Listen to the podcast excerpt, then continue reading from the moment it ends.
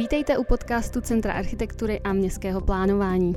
Pořadu, kde vám i tentokrát řekneme, co nového se děje v ulicích Prahy. Posloucháte druhý díl zkoušky Sirén s Bárou Páníkovou, Jiřím Jarošem a Klárou Fetrovou.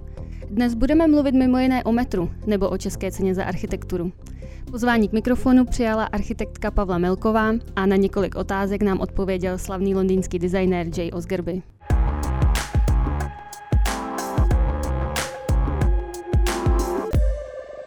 Ještě než začneme, přiznejme si, že tentokrát žádná siréna nezazněla. Ozvala se totiž výjimečně při pondělní pětě. Nic se však nemění, sirény se budou i nadále zkoušet každou první středu v měsíci. A když ne, pustíme vám ji my. Teď se podíváme na to, co se dělo a děje ve městě.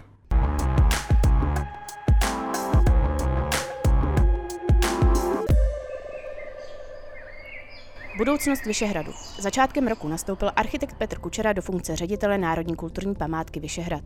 Můžete ho znát jako pražského průvodce a historika architektury. Pokud jste navíc někdy zavítali na projížďku s naší Architramp, znáte jeho výklady o historii pražské veřejné dopravy nebo po revoluční architektuře Prahy. Na konci ledna v kempu prezentoval dlouhodobou strategii rozvoje Vyšehradu. Představil také koncepční studii parků od ateliéru Rewald Landscape Architects. Jirko, co může taková koncepční studie říkat? Ukazuje, jak by místo mělo vypadat po jeho proměně. Může se použít pro park, pro ulici nebo pro celý brownfield. Není to architektonický návrh, ale spíše směr, kterým se potom řešení může ubírat. Rada města má pak možnost odsouhlasit, co se s daným místem stane. V případě Vyšehradu pak můžeme vidět návrhy na obnovu některých schodišť a branek, sjednocená zábradlí, orientační systém, lavičky a nové nápady na kulturní vyžití. Záznam z akce Vize Vyšehrad 2020 najdete na našem YouTube.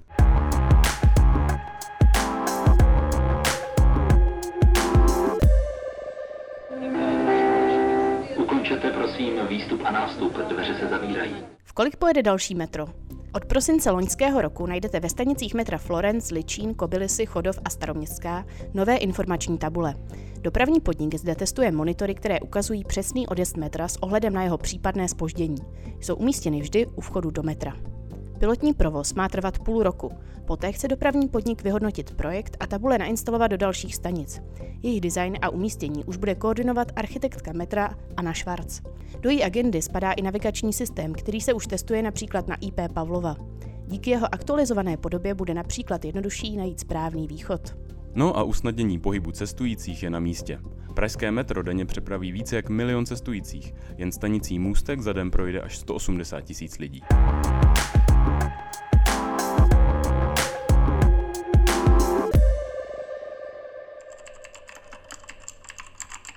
Výstava Urbánia je prodloužena do 29. března. Multimediální instalace přibližuje zákulisí osmi situací v městském rozvoji, která odkazují na strategický plán Prahy a zároveň přibližuje osm principů řízení a zprávy města. Hlavní poselství výstavy říká, že náš přístup vytváří kulturu práce a vztahů, která má velký vliv na naše městské prostředí. A to ať už se podílíme na jeho zprávě, či jsme jen jeho obyvatelé, Výstavu doprovází fotokampaň skutečných zaměstnanců veřejné zprávy. Součástí prohlídky je vždy i diskuze s průvodcem, proto je potřeba se na výstavu registrovat přes GoOut.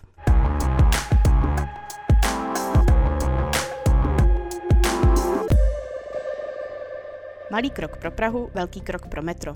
V kempu proběhla čtvrtá přednáška ze série Velké změny Prahy. Tentokrát byla na téma očekávané stavby metra D.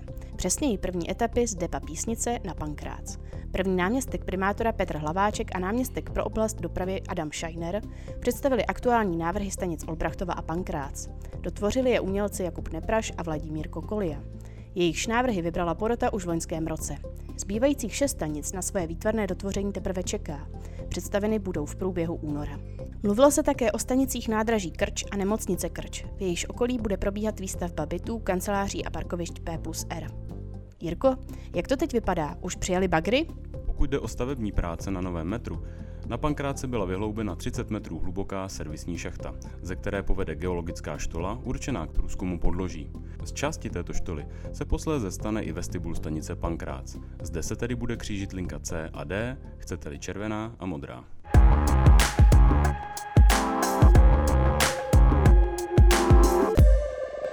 Teď se vrátíme na konec minulého roku, kdy byla vyhlášena Česká cena za architekturu. Tu vyhlašuje Česká komora architektů a oceňuje v ní významné stavby. Adam Gebrian pozval vítěze letošního ročníku Alenu Mičekovou a Petra Stolína, aby promluvili o své práci a dojmech. První otázka Adama Gebriana směřovala k samotnému ocenění. Jak duo architektů vnímá to, že v soutěži vyhráli už po druhé? Tak já to, já to vnímám jako fenomén pro nás, protože to bylo naprosto neuvěřitelné, kdy nás eh, vyhlásili po druhý. No a jak říkáš, prostě dvakrát se sešla porota ze zahraničí a ukázala na nás. Bylo to pro nás naprosto euforická záležitost. No, pro mě to znamená, že když, když vybírá pouze mezinárodní porota, takže je naprosto objektivní. A to si myslím, že hraje v této, v této ceně velkou roli. A myslíš to tak, že kdyby to byla ta česká porota, tak ta by si třeba řekla, a oni už to jednou vyhráli, tak jim to asi teďka nemůžeme dávat po druhý? No přesně tohle si myslím, protože e, zaprvé to napadlo i mě. E, napadlo to i členy nebo pořádající komoru architektů, kdy porotě řekli, ale oni už jednou vyhráli. No a porota jim odpověděla, no a co?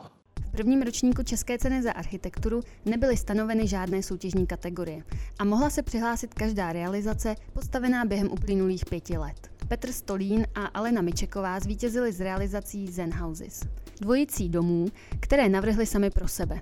Jak sám Petr Stolín říká, pro architekta je největší peklo právě návrh vlastního domu. Jak tedy přišli na námět minimalistického bydlení kombinujícího i jejich ateliér? My jsme vytvářeli, eh, nebo začali jsme přemýšlet o Eh, jakési redukci všech eh, věcí, všech, všech prostorů zbývající, nebo zbytečných prostorů, které se, v kterých se pohybujeme, protože já jsem obýval obrovský prostory, vždycky 150-metrový byt, 150-metrový ateliér. Pořád se hromadily věci, pořád jsme něco potřebovali, něco schraňovali a zjišťovali, že to nepotřebujeme nakonec. Takže jsme se začali zamýšlet nad tím, jak vlastně zredukovat celý život, zredukovat majetek, zredukovat vůbec životní potřeby a prostorové potřeby. To znamená, že jsme si zmapovali eh, jenom ty nezbytné věci v prostoru a ty, ten prostor mezi těmi věcmi jsme vypustili. Mateřská škola ve Vratislavicích nad Nisou, která přinesla architektům opět první místo, se dočkala kromě ocenění i kritiky. Poukazováno bylo hlavně na bezpečnost či nebezpečnost stavby pro její uživatele, tedy děti. Zde je pohled autorů. No tak to byly první reakce všech mamínek, že to je strašně nebezpečný, eh, že to je špatně, že tam jsou schody vůbec. Eh, Třeba rohy. Rohy tam jsou. No ale paradoxně se stalo, nejvíce nebezpečným zábradlí, které nařizuje norma, které je normálně vysoké jako pro člověka, ale pro dítě musí být v půlce ještě madlo. A, a ty děti jsou samozřejmě takový opice, který na to madlo se postaví a vlastně už mají velice málo k tomu, aby přes to zábradlí přepadly. Takže vlastně splnění norem vlastně může být i nebezpečný. Ale tady ty normy jsou splněny bez zbytku a naprosto nekompromisně. Předepsané madlo se stalo skvělou stupačkou pro to, jak se přehoupnout přes to zábradlí. Záznam z celého večera si můžete pustit na našem YouTube.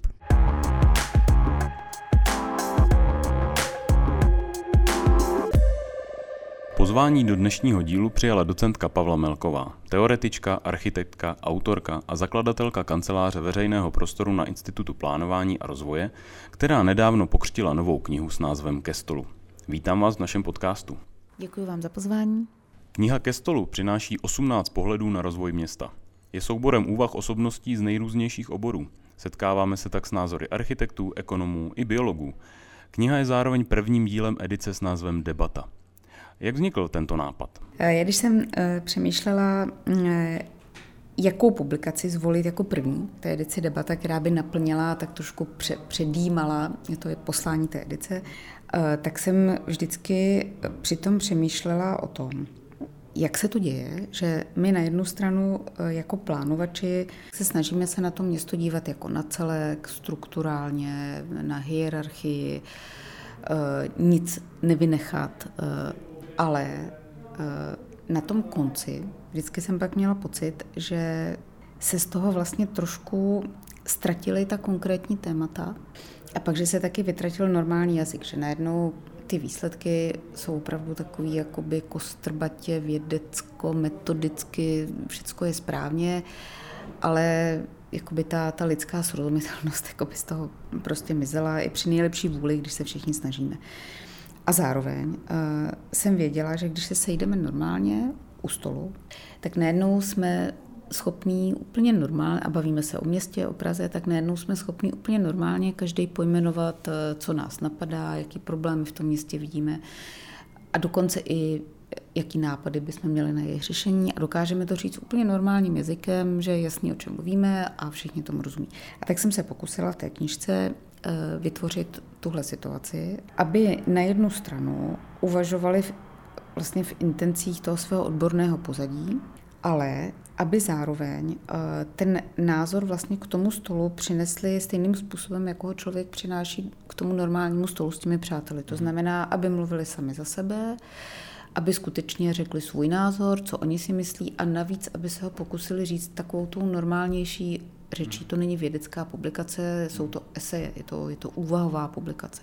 A poslední, o co jsem mi požádala, eh, aby to nebyla jenom kritika, aby to nebylo jenom takový to fňukání, toho je všude okolo nás hodně, aby eh, minimálně potom v druhé části toho textu se dostali k nějakým námětům a k takové konstruktivnější poloze. To znamená, co oni si myslí, že by se s tím dalo dělat, eh, jakými směry se vydat, aby se ten problém změnil. Dá se říct, že u toho stolu se probouzí v lidech ta lidskost, která eh, je potom pro toho čtenáře nějak srozumitelná. Ty texty nabízejí uh, velkou pestrost, jsou opravdu různorodé. Překvapilo vás tohleto, nebo to bylo očekávané, očekávaný výsledek toho zadání, které vy jste pro ně měla a toho, že jste oslovila vlastně 18 autorů? Bylo to očekávané v tom smyslu, že na jednu stranu jsem to vlastně chtěla.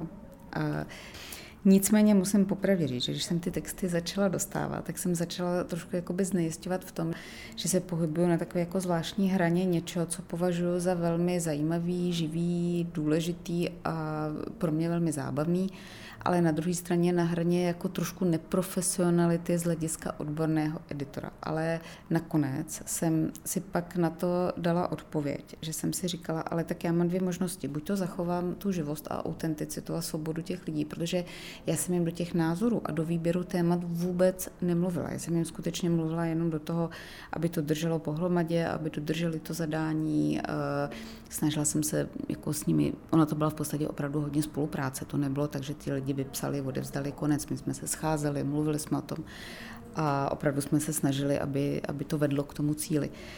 Ale mm, eh, pak jsem si vlastně uvědomila, že kdybych se snažila teď ty texty jako správný odborný editor trošku sjednotit, takže to přesně nebude ta debata u stolu, protože jsem si říkala, jak já můžu u stolu v úvozovkách někoho okřiknout, když bude mluvit a říkat mu a teď mluv díl a nebo kratčeji a teď to řekni srozumitelněji a tadyhle máš moc cizích slov.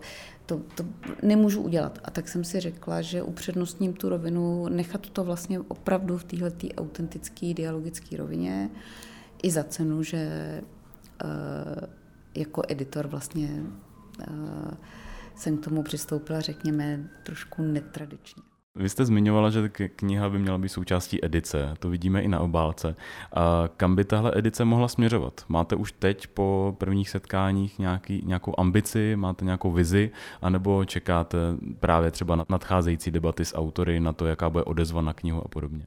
Tak jedna věc je směřování edice jako takové, eh, to je o tom vydat další knížky. Eh, máme už jednu eh, rozpracovanou v začátku, a měla by se týkat rozšíření přístupu k ochraně památkových objektů nebo vůbec k historickému dědictví jako takovému v tom smyslu, jak je učinit součástí živé kultury, jak je učinit součástí života a ta knížka se bude soustředovat na tuhle rovinu. Vy jste, krom toho, že tedy publikujete, jste pedagog, jste také praktikující architekt. Mnoho lidí vás možná zná právě tak. Jak se vám daří kombinovat tuhle práci a jak se vám daří dodržet i tu disciplínu, která je pro tohleto nutná? No, ono je spíš těžké to rozkloubit, než to skloubit, když, když se ptáte takhle. A já vždycky říkám, že si myslím, že vlastně dělám jenom jednu věc.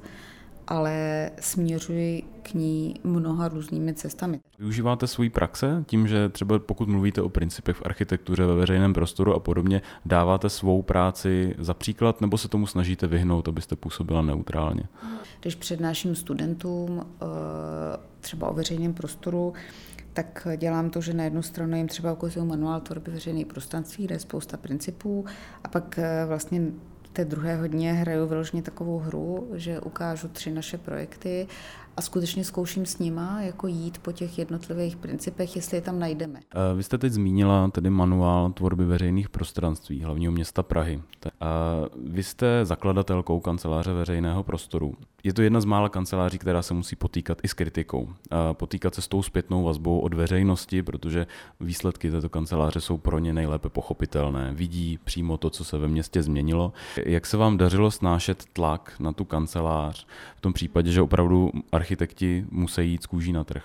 Vy vlastně děláte takovou práci, která nemůže být jako populární, jo, protože Zjednodušeně řečeno, když navrhujete nějakou novou podobu veřejného prostranství, ať už je to ulice, náměstí, park, cokoliv, tak v jistém smyslu přerozdělujete eh, ten prostor pro potřeby různých skupin lidí. Děti, eh, staří lidé, handicapovaní lidé, studenti. Eh, takže vy vlastně nikdy neuspokojíte nikoho z těch lidí plně, protože vy se opravdu snažíte vybalancovat a co nejspravedlivěji mezi nimi to rozdělit. My jsme už zmiňovali eh, manuál tvorby veřejných prostranství. Ten vznikl v roce 2014. Vy jste po vydání vlastně odcestovala do New Yorku eh, skrze Fulbrightovo stipendium. A potom, když jste se vrátila, dovezla jste si nějaké nové poznatky? Nezjistila jste, že publikace, kterou jste vydali, by potřebovala třeba doplnit? Neotevřeli se vám tam nějakým způsobem oči, nebo jste si tam tu práci potvrdila? Já myslím, že jsem spíš tam načerpala spoustu zkušeností pro způsob, jakým ta kancelář by mohla pracovat. Oni začali s obrovskýma změnami v tom veřejném prostoru. A já jsem přišla v době, kdy už to vlastně měli trošku hotový, kdy, kdy eh, protože oni vlastně zřejmě taky typicky jako američani nejsou a nebyli tolik koncentrovaní na estetiku, eh, jestli ta věc je dokonalá, ale zejména na efektivitu. To znamená, aby se stala a aby sloužila. A co mě tam hodně zajímalo, bylo nástroje, jakými to udělali, protože e, si myslím, že to nám trošku jako chybělo. Moc vám děkujeme, že jste za námi přišla a stala se součástí zkoušky Siren. Děkuji vám za pozvání. To byla docentka Pavla Melková. Její nově vydanou knihu ke stolu můžete zakoupit i v našem knihkupectví.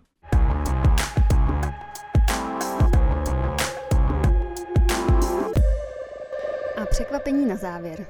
Na let nové diskuzi New City Same Needs, pořádané ve spolupráci s ateliérem produktového designu Vysoké školy umělecko-průmyslové, jsme se věnovali veřejnému prostoru a jeho budoucnosti. Hlavním hostem byl hvězdný britský designer Jay Osgerby ze studia Barber Osgerby. Před akcí jsme se ho zeptali na pár otázek. Nebylo to totiž poprvé, co navštívil Prahu. This is my fourth time in Prague. First time I came was in 1989. I think actually 1988 maybe. When I was at my uh, first year at art school, we came here to um, to visit the art school. In fact, here, um, so that was pretty amazing time to come. And then I came back again in 2011 and did a talk at the uh, theatre, National Theatre, and then yeah, design block. And now today, so I'm very happy. Yeah, so it's obviously an Oscarby thing about Prague. We obviously like it. V roce 2016 designerské duo instalovalo rozměrnou kinetickou instalaci Forecast, reagující na vítr a reflektující vztah Británie k počasí a k pozici, kterou má jako jeden z největších světových producentů energie z větrných elektráren. Zajímalo nás, jestli je možné instalaci vidět i dnes. It was on show. I think we were. It was there for three months, and at the moment we are waiting to reinstall it permanently in London. Um, so currently it's in storage, ready to be reassembled. The the difference between a temporary object and a permanent object is whatever what happens in the ground to make it, um, you know, structurally stable for a long period of time. So that's uh, that's what has taken some time to do, but it's coming back soon. Jedním z témat diskuze bylo také téma udržitelnosti, klimatických změn a jakou máme šanci je v budoucnu řešit. Sustainable in the sense that they have a low environmental impact, but also are sustainable in the sense that they last a really long time. That they, when I say they last, I mean they have to last in a way that they don't break, of course, but they also need to last in a way that aesthetically they don't become tired, they don't become old, they don't become out of fashion. So I think the responsibility for all of us is to design building spaces, towns, objects which have a, a really long view of use. So I think that I'm a, an optimist. I believe that we will solve the problem. Um, I think sadly we will solve the problem once people find a way of making money from solving the problem. I think that the old guard, like the Trump world, the oil petrochemical companies, the um, the gas burners, the coal miners, everybody will have to find a new economy, and I think it's an exciting time. Okay, people feel scared because nobody likes change, and communities are relying on this old um, way of generating electricity, but you know you need a challenge like this. Challenges like this historically have produced amazing outcomes. So, for example, the UK, the, in England and Great Britain, we were the first sort of Western country to, as far as I know, to abolish slavery. Okay, we shouldn't have done it in the first place, of course, but there was a the government decided it was evil and they banned it. Before the US, it happened in England.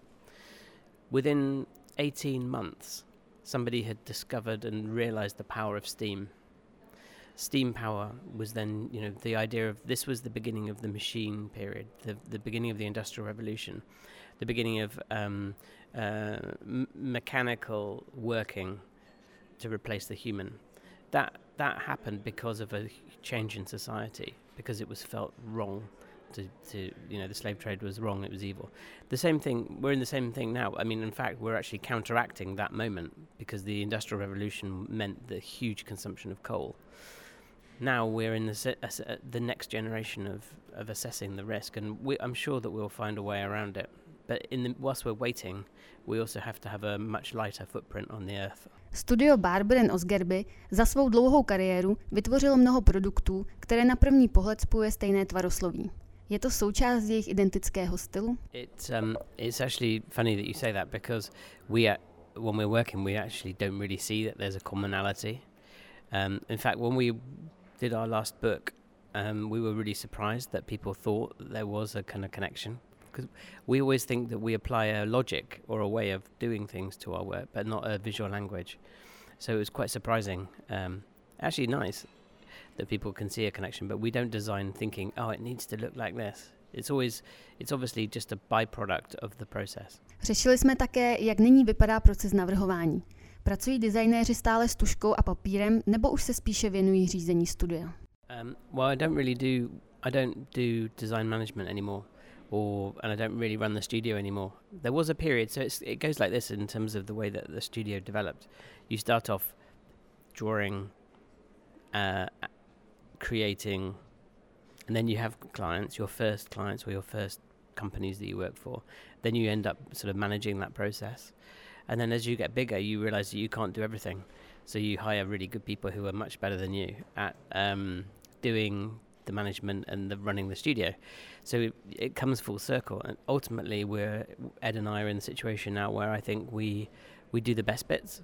We can do the thinking, we have the conversations with the companies and the people, and we do the designing. And um, yeah, that's it's the it, it's a really good balance. It's really really it's we've managed to make it's taken a long time 25 years but finally you know we're in a situation where it, it works A jaký názor má Osgerby na novou podobu pražské zastávky? Jejíž prototyp je od konce minulého roku k vidění na Paleckého náměstí.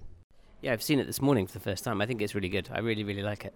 I like the fact that it's a, you know, like an evolution from the previous one, but it's smart. I like the way the lights are arrayed and the information's well integrated. Um, yeah, I think it's it's one of those things. I think um, there's an opportunity in Prague to create um, a toolkit of objects which complement the city, but bring a layer of modern modernity to the city without challenging the kind of very finished feeling of the ancient city. Slyšeli jsme, že snem J. Osgerbyho je navrhnout most. Je tomu opravdu tak? I would love. I haven't yet uh, had the opportunity to design one, but maybe if Prague needs a cycle bridge or a, or a pedestrian bridge, we would love to do the project. So, yeah, please let me know. Skvělé. Moc děkujeme za rozhovor.